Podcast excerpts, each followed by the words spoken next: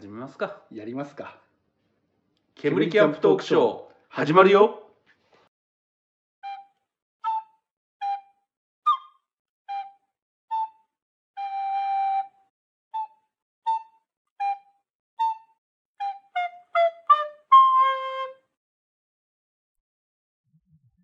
はい、こんばんは。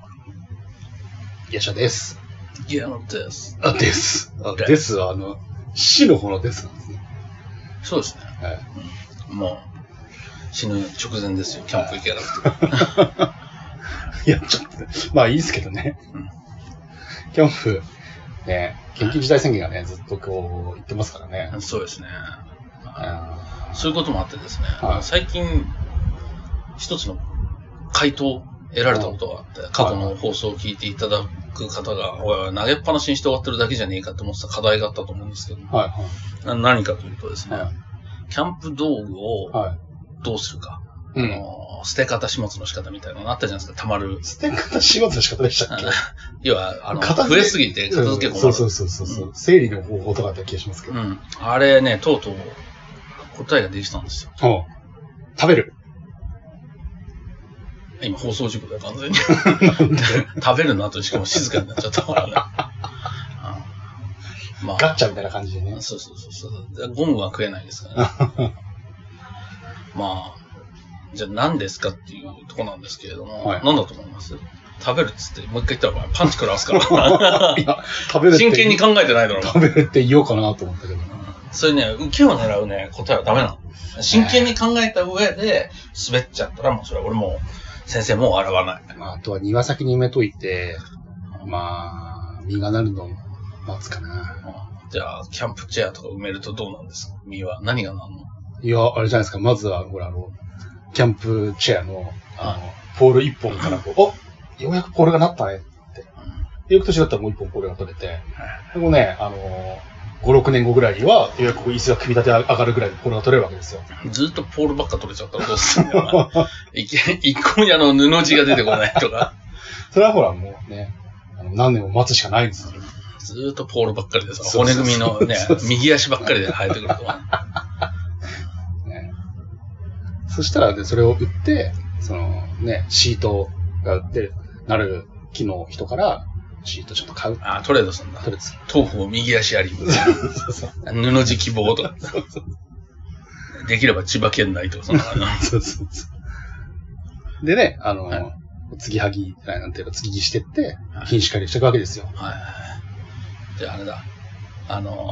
コットのね、枝だったところに途中で継ぎ木して、キャンプチェアの継ぎ木とかすると、もうコットとしてもキャンプチェアとしても使えるやつあるんじゃん。なんか、後ろ倒すとベッドになるみたいな、ああいうのが出来上がったやつ。ハイブリッドで。ああ、そうやって開発してるんですね。ね。そう、マジで。数年がかりなんですよ。キャンプ業界の人にお前殺されるぞ、お前。で、どうなんですか？そんな、いい始末の方があったんですか？はい。ですね。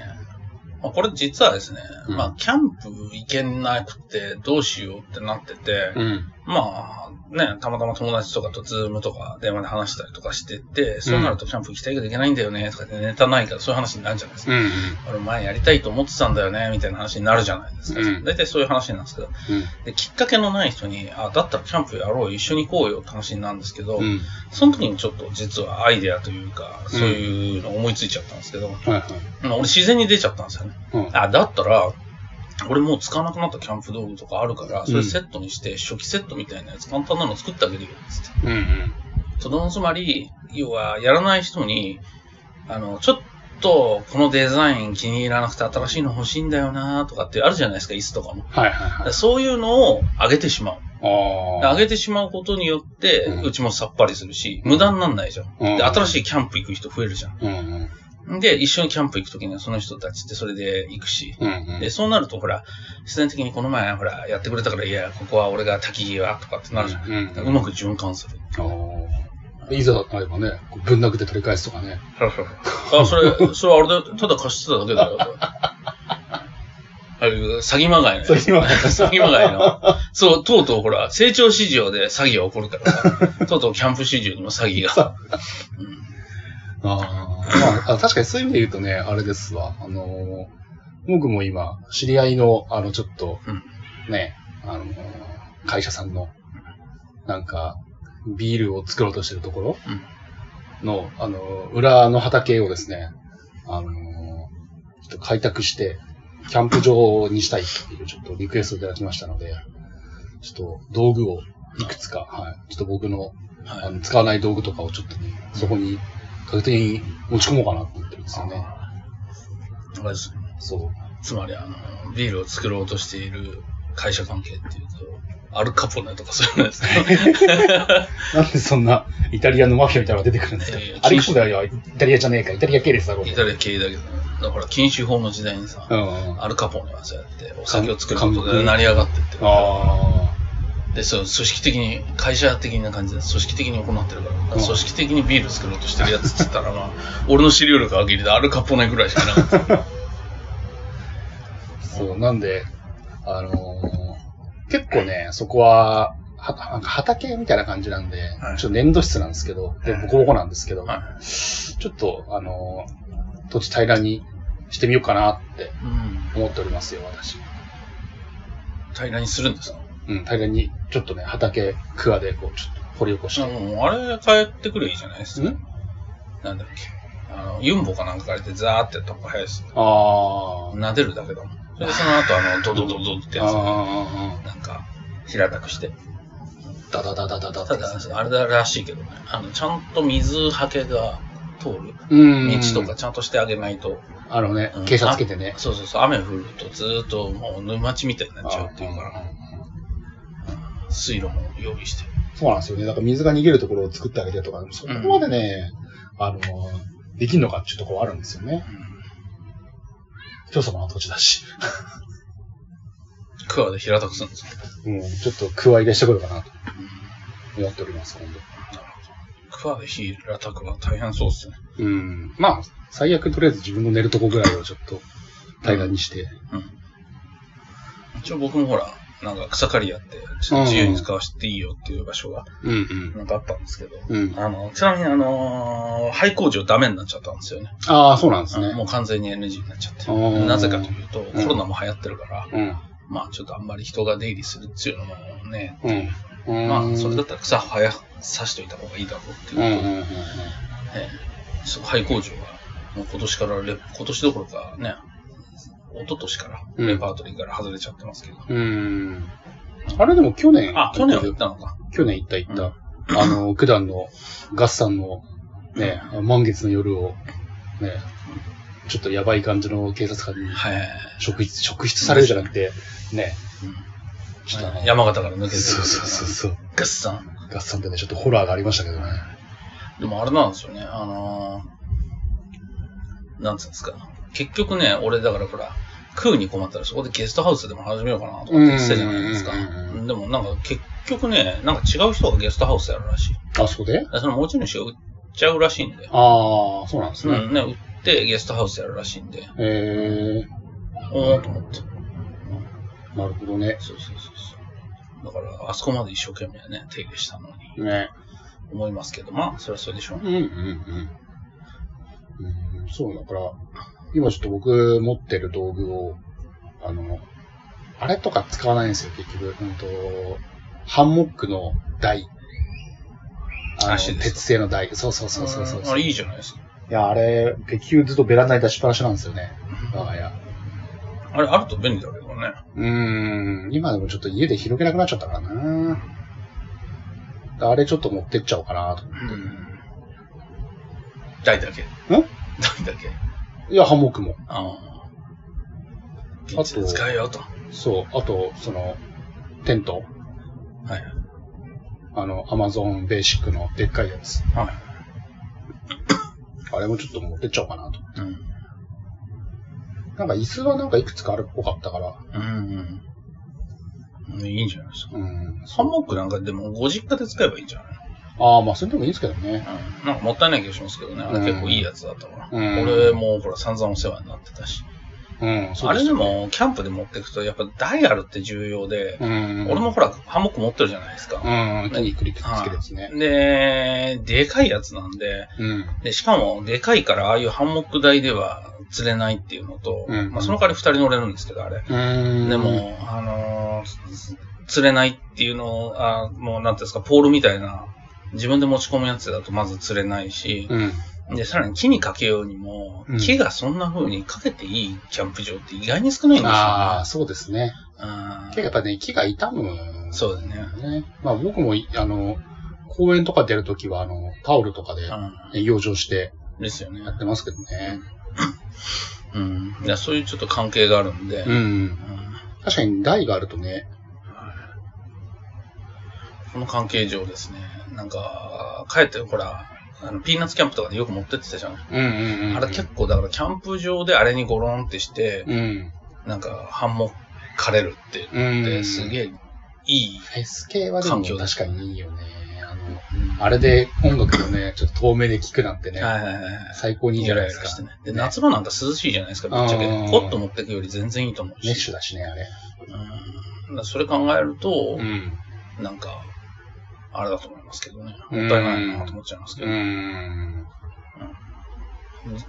いまだに俺買おうかどうか悩んでるぐらいなんで。あ、ほら、椅子になるやつと、ほら、リスナーのカード持ってますけど。お宅にあるやつね。うんはいはいはい、椅子にもなり、ベッドにもなりってやつ、ねで。俺ほぼ、その人の家遊び行くときはそこで寝てたから最初。うん、だから逆にもう体にしっくりくんだよね。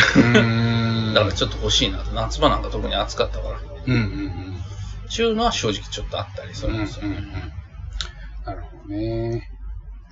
確かにキャンプ道具がね、まあ、分け与える感じは、ありっちゃありですよね。僕、小物多いんで、分け与え方としては、結構シンプルなんですけど、うん、あれなんですよね。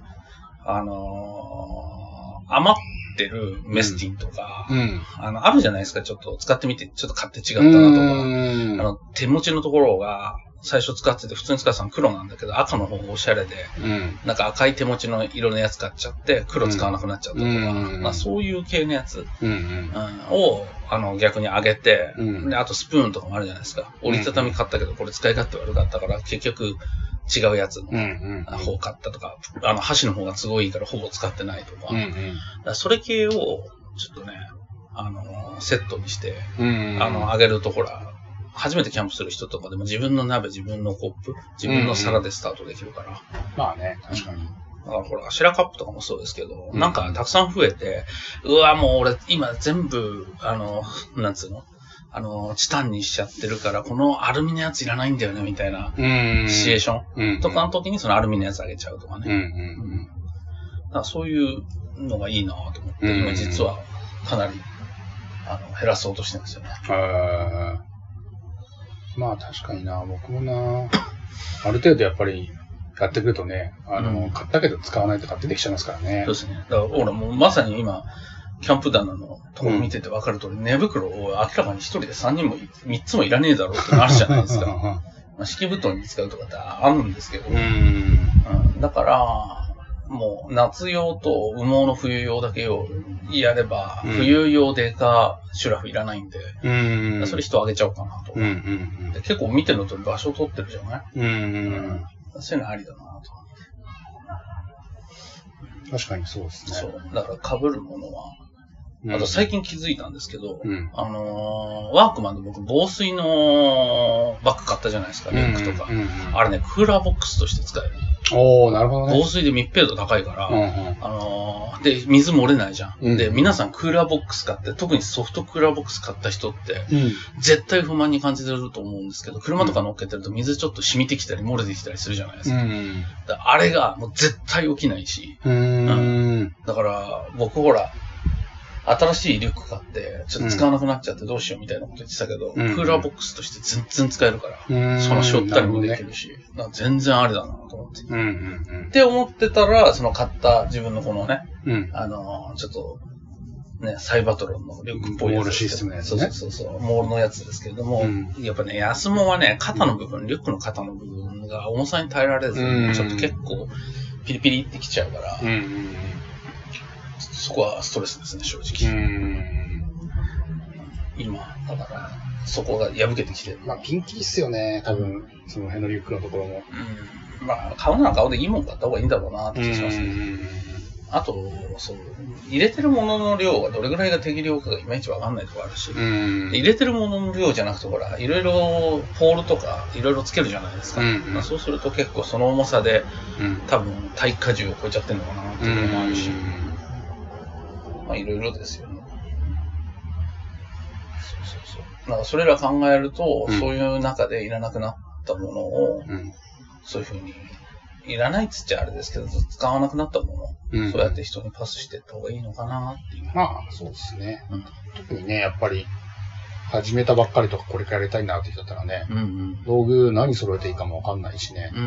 そういうところでね、なんか、こういうのが使えるよとか、言うとね、うまいことね、自分のためにもなるし、道具のためにもなるし、もらった人のためにもなるしね。そうですね。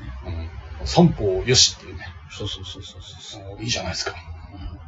これぜひね、でそれやると結果ユーザーが増える、キャンプ行きたがりが増える、でさらに言うと自分が全部キャンプするときに、ほらグループキャンプとかだと皿とか持ってったりするじゃないですか、でそれ片付けとかも全部自分でやんなきゃいけなくなるけど最後、でもそれが個々が持って帰るっていう風になると責任分解点から楽だから、みんなこれ洗い物とかも自分の分はちゃんと自分でやるし、でいい感じでこうやるし、さらには愛着も湧くし、みんな結果、キャンプ好きになって、人口も増えて、じゃあキャンプ行こうかなと思った時一緒に行く人が、結構増えるから、そうすると、我々みたいなね、車持ってない世代の人たちは、世代ではないけど、車持ってない族の人たちは、4人で頭割りとか、そういう風になるから。で、そうなるとほら、デイキャンプに未来が開けるんだよね。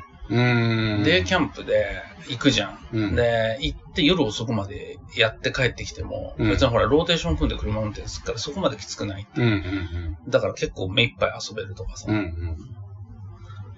いろいろ選択肢増えていいなって。であとほらソロキャンプするにしてみても焚き火台はみんなで一つとかって決めちゃえば、荷物重くないんですよね、クーラーボックス係のやつはもう食材しか持っていかないとか、であとほら、椅子持ってくやつ、椅子はまあ自分たちで使う、椅子はまあ自分たちでそれぞれ持っていくしかないと思うんですけど、椅子、寝袋、あとまあ使うならコットとか、それ以外のところはもうみんなでシェアできるから、楽だなと、いうとこですね。ですね。そういう形で要はユーザー増やすとほら、結局商品もそうですけど。たくさんほら需要があると価格って下がっていくじゃないですか。要はたくさん作るから、生産性も上がるからね。だからそれと一緒で人を増やすことによって、より良いキャンプライフが開けるわけですよ。そのために我々は投資すると。我々はね、未然を切った投資をしていくわけですね。そうですね。しかもほら部屋ね、開くし。自分じゃなくてキャンプ道具に働いてもらうと。そうです。そういう方法を編み出したんで、これ本当みんなにぜひ伝えないとなと思って。そうですね。前ほら、キャンプ用品のトレードって話もしてたけど、おおよそ持っちゃうと、もちろん欲しいとかトレードするが成立することもあるんだけど、親戚関係のその婚活みたいなもんで、もうもはや、あまり成り立たないっていうか。今日持ってる同士だからね。裏も分かっちゃってるし、みたいな。駆け引きになるから。そうね。でもただ言ってもそれ使えないしな、みたいな。そう。ただでもらった時に文句つけるやつっていねえから、あんまり。で、多分それでめんどくせえから、これ使えねえなっていう品でも一緒にあげちゃうことによって、これすげえんだよとか言って、あげちゃうことによって、ほら、直火にかけられねえシェラカップとかをさ、あげることによって今度は、やられたと思いつつも、次にそいつが今度は、また違うやつにパスしていくから。最終的には循環して自分のとこ帰ってくるかもしれない。そうですね。なんかそいつからね、これ使わないんだけどいるって言って、あれこれ俺のじゃねえのみたいな。どこで見たことあるなみたいなね。そうですね。まあ、ね、ゴミを減らすっていうね、今のね、SDGs のね、理念をね。そうですね。継続可能なね、社会を築いていく。そうなんですよ。そういった意味ではね、ぜひこれ、本当皆さんやってほしいなっていうか、ね、やったらっていうところなんですけど、まあ、あるやつは、出す。まあ、トレファク売るでもいいんだとは思うんですけど、トレファクに売って金にならないような次元のものだったら、まあね。なんか逆に知り合いにあげた方が、知り合い喜んでくれるし、そうなるところは、そいつがずっと使ってんの見たりとかしたら、あれは俺があげたやつなんだなって自己満足になれるじゃないですか。なんか勝手な師弟関係みたいなのが出来上がるから、自分の中で。まあそんな感じで、やるといいんではないのかな。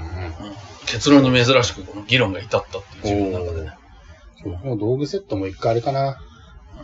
あげれるセットを1セット組んでくるのも面白いかもしれない、ね。あ、そうそうそう。だから僕考えてるのは、だからお食事セットを、結構、フォークとか、いろいろ買ったりしてて、安いと、壊れた時用のためにとか言って、複数買っちゃったりするんですよね。そういうのとかって意外に使わなかったり、使ってみて、もう一生これでいいわっていうのができちゃうと、もう二度と出番でない、なくなっちゃうじゃないですか。だからそういうのを、要は、セットにして、要は、メスティンと、箸、皿みたいなセットにして、まずはそこから配ろうかなと。確かにね。お皿とかあったらね。だからこの前俺テーブル上げちゃったんですよ。ちっかいミニテーブル。でちっこいミニテーブルは。プラスチックのやつ？そうそうそう。あれも全然安いし。でもほら、初めてやるときには使えるし。あとバネット式の、コーヒーフィルターのやつ。あれほら、やっぱりね、使ってみたんだけど、バネット式ってなんか安定感があんまよろくないから。やっぱ斜めだったりするよね。そうそう。軽いんだけど、シリコン式の方がやっぱり安定してるから。で、洗ったりするのは大変なんだけどね、そっちの方は。ほら、バネット式は拭けばそれで終了みたいなのがあるけど。だけど、考えに考えた末も、壊れねえシリコンかなと思って。最悪シリコン式、下にさ、紙だけ引きゃコーヒー取れるしね。だからそういうところもあるし、まあ安定感と、あとほら、なんかね、高いもんじゃねえんだけど、ビーパルかなんかの付録でついてきたやつだから。だからちょっとそれはね、いいなと思って、やっぱりほら、今から欲しいっつったって手に入んないから、だったらすぐ買えるものより買えないものがいいかなと思って、あげちゃったら、その人コーヒー好きな人だったから、あ、これいいねっつって、家でまずは試してみてよみたいな。まずは試してみてくれ。そうそうそう。そうするとほら、キャンプ行かなくても、まず家でそれでコーヒー入れてみようと思って、いろいろ使い勝手試して、あ、なるほど、こんなね、とか、なってくるから。なんか結構面白いというか。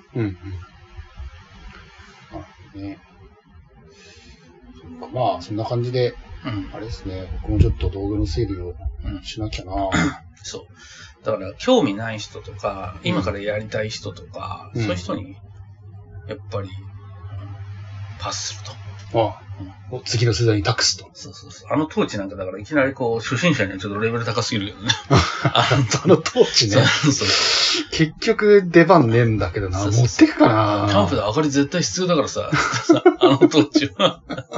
いいじゃん。実家のさ、玄関のとこにあれ置いてさ、夜になると火つけるっていう焼肉屋みたいなさ、感じでする。かがりみたいな。そう。かがらせとけばいいじゃん。あのトーチもなこの間のね、ゴート、一応持ってったには持ってったんですけどね。言ってたもんね。強風が吹いて、倒れて炎上したらやばいとか。しかも隣のテントが超高いやつだったから。あれでもあれ、ゾッとしたんだけどさ、結構。やっぱり自分がすっげえ高いテントがあったとしてみてさ、どっかから火の粉が飛んできてさ、それで、ちっちゃい穴を無数に開けたりとかするわけじゃん。で、それって誰のせいって言い切れないとこもあるし、あれ食らったら俺も多分正気じゃいられねえなと思って、それこそそれは25万とかさ、30、50万のテントだったらさ、あれはね、だから俺も一生多分いいテント買うことないなってあの時思ったんだよね。で、うっかりなんか破けちゃったとかさ、普通に歩いてて足引っ掛けちゃってさ、街路樹のところとかってあり得るじゃん。ああいうほら、価格性がないキャンプ場とかだったら、トイレ行く途中とかでさ、逆に光る街路樹を、覚えとけばいいじゃん、場所って思ってたけど、あれって、あ、こういうことだったんだなって分かったんだ。他人が足引っ掛けたりして。そうそう、子供とかがね。そう。それで、テントに影響が出ないようにするためのものだったんだよね、きっと。なんですか、ファミコンが始まったんですか？そうです。電話ですね。で、これはね、また後で折り返すとしてですね。はい。いやー、だから、ちょっとその辺考えるとですね、やっぱり、高い点取ってたの。そうね、うん。だからこそ、なんか安いの使い倒して、どんどん世代交代してって変化してって、うん、その時その時のなんか自分の個性みたいなのを追いかけていくスタイルがいいのかなと思って、うん、だから完成させないスタイルに俺はしようかと思ってるんで、うん、そういった意味で、うん、そういった意味で、その買っちゃってやっちゃったやつ系は、なんか人に回していこうかな。それで最小構成でやってって、なくなったら予備があるからこれ出そうじゃなくて、な、うん、くなっちゃったらもうまた新しいの探して、なんか新しいのにチャレンジしようっていうこと、うん、だんだんね、僕のスタイルも進化していったんですよ。終わりがないっていいですね。そうそうそう。ちょっとその考え方いいですね。うん、キャンプね、あれだけど、してないんだけど、思想面だけはね、どんどん進化していく。いや、そういう風になっていくところは。硬いじゃ張らねえなと思って、うん。やっぱ見てて思うけど、色とかも全部揃えたりとか、そういう風にさ、してやっていくとさ、いや、申し訳ないけど、実はそれちょっとあって、この前ペグが、俺初めて人生史上初めてペグダメにしたんですよ。アルミペグを。ほら、まあ5アウトなんですけど、一緒に行った。5アウトの時に初めてダメにしたんですけど、あれも俺もなんかうかつだったんだけどね、初めてのテントでちょっと焦っちゃってたからつまったけど、うんうん、アルミペグ鋳鉄用のさ、うんうんうん、単ペグ用のハンマーで、慎重にほら普通にやりゃよかったんだけど、ちょっと焦りながらやっちゃったから、まあ、首曲がっちゃったんだよね。それでもげちゃったから、1個、うんうん。で、俺ジャストの量しかペグ持ってなかったから、うん一つ壊れちゃうと、モデルが変わっちゃうんだよね。うんうん、今だとほら、9個、11個あって1個は違うやつを結局使わなきゃいけなくなっちゃうから、うんうんうん、そうなっちゃうとやっぱりほら、もし全部揃えてたら全部買い替えし直しでしょ。うんうん、それはちょっと嫌だなと思って、うん。だったらそういうのは混在しながらも楽しめるスタイルの方が面白いなと思って。うんもしくはそのペグを人にそういう風にあげちゃって、うんうん、新しいのに乗り出す。ああ、まあそれはいいかもしれないですね。うんそう実際やっぱりほらちゃんとやるとみんなペグの種類もさ、うん、メインペグはね単ペグでやってさ、うん、サブペグはなんかアルミのでやってとかさ、うん、なんかやりたくなるからさ、うんうん、そういうのとかって計算してやってるとやっぱそれが崩れた時のショックって結構でかいからさ、うんうん、同じ色のガイロープが見つからんとかさ、うんうん、それ考えたら進化版に行こうと、うんうん、ことに愛になりましたと。なるほどね。うん、じゃあそんな感じで新陳代謝をね測りながら成長していくわけですか。そうですね。そういう風にしていけばおのずと周りの人も増えるし、うんうん、でそれでほら古くなってるものが壊れてもタダであげてるものって別に文句言える筋合いじゃないからさ。うん、ぶっちゃけだめ。まああとは好きなようにしてください。そうもしあれだったらいるっつって渡したらただのいい人でしかないし。自分がね、ストレスは厄介もないしね。そう。それで家にたまんないしね。うん、最悪どうしても欲しいと思ったら、ちょっと悪いけど、あれもう一回返してもらっていいっていう、裏技もいけるから。まあね、それ間があったらね、全然ね。そう。まあね、だから逆に言うと今の間柄っていうのはいいと思いますけど、知り合い相手にやるべきなんでね、うん。知らない人にやっちゃっても、それはタダで配ってくるサンタクロースみたいなおっさんになるだけだから。うん、ね、うん。そう。だからね。君のかがり火もぜひなんか、知り合いに、うん。じゃああげますよ。いらねえよ。だからこれ、今のわかるでしょ。これが知ってるやつってか、キャンプやってるやつだと、初心者じゃないやつだとふざけんなって話になるけど、むしろ怒るけど、これが、初めてやるとき、俺がもし、まだ一切キャンプやってない状態で、今の話で、いや、じゃあ、かがり火あげるよって言われた瞬間に、いいんですかってなるもん、ね。こんないいものって。俺じゃあ、焚き火買わなくて済むなとかって思っちゃうじゃん。絶対あれで肉焼けるわけないのに。パラフィンオイルだからね。そう。うん、っていうものなのにもかかわらず、やっぱ嬉しさってあるじゃん。で、ただでもらったからしょうがねえかとか、もしくはそれが起点にあると、それ中心に考えてコーディネートしていくから、うんうん、むしろそれが壊れちゃったら困るぐらいの立ち位置になるわけですよ。うんうん、新人において言えばね。やばいって、トーチどこで売ってんですかって聞かれるんだよ。安田さん、あれどこで買ったんですか同じのないと俺マジで困るんです、みたいな。そういうちょっとこう、ね、とんがったキャンパーが生まれていくわけです。ね、だから新人に落としていくと。そうですね、これがルールなんです。そう。まあね、そんな感じで、はい、やっていくとですね、はい、非常にいいんじゃないのかなという。道具も片付いて、はい、ね、新たに始める人のためにもなり、そうですね。ね、道具も使ってもらえて、はい、素晴らしいことになりますよと。そうですね。素晴らしい環境が維持されると。そうですね。SDGs と。SDGs です。まあ、そういうことでね。SD はもう我々もやっぱりキャンパーとして成長してるなって今思った。とうとう SDGs まで。ね、この流れでいったらもう ESG 投資の対象とかになるんですよ、我々は。上場しても大丈夫って安心してね。うん、もうそれぐらいのところまで。ある意味もう怖いね、自分たちが。はい、もうキャンプをここまで消化させていったら。思想園ばっかよ。そう、思想園ばっか。左が知るから。そうそう、思想園とかヘリクツとかだ。一切、全然キャンプ行かないくせに。ね。うん。いや、やばいですね。もう早く行きたいですね。ね、ほんと。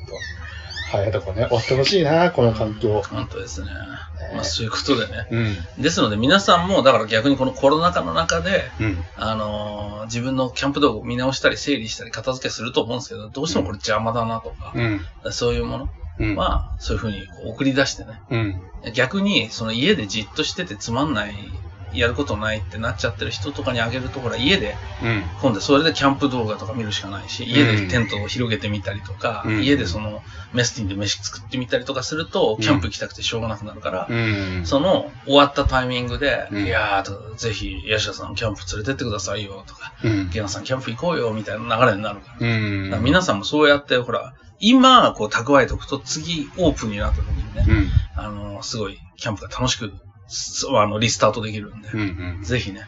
それでね、初心者もいいことばっかりだしね、タダでもらえるしね。なので、ぜひ、試してみてください。そうですね。はい。じゃあ、そういうことで、今回は、キャンプ道具の始末の仕方、完結編でね。そうですね。綺麗にまとまりましたね。そうですね。珍しくね。はい。じゃあ、そんな感じで。はい。はい。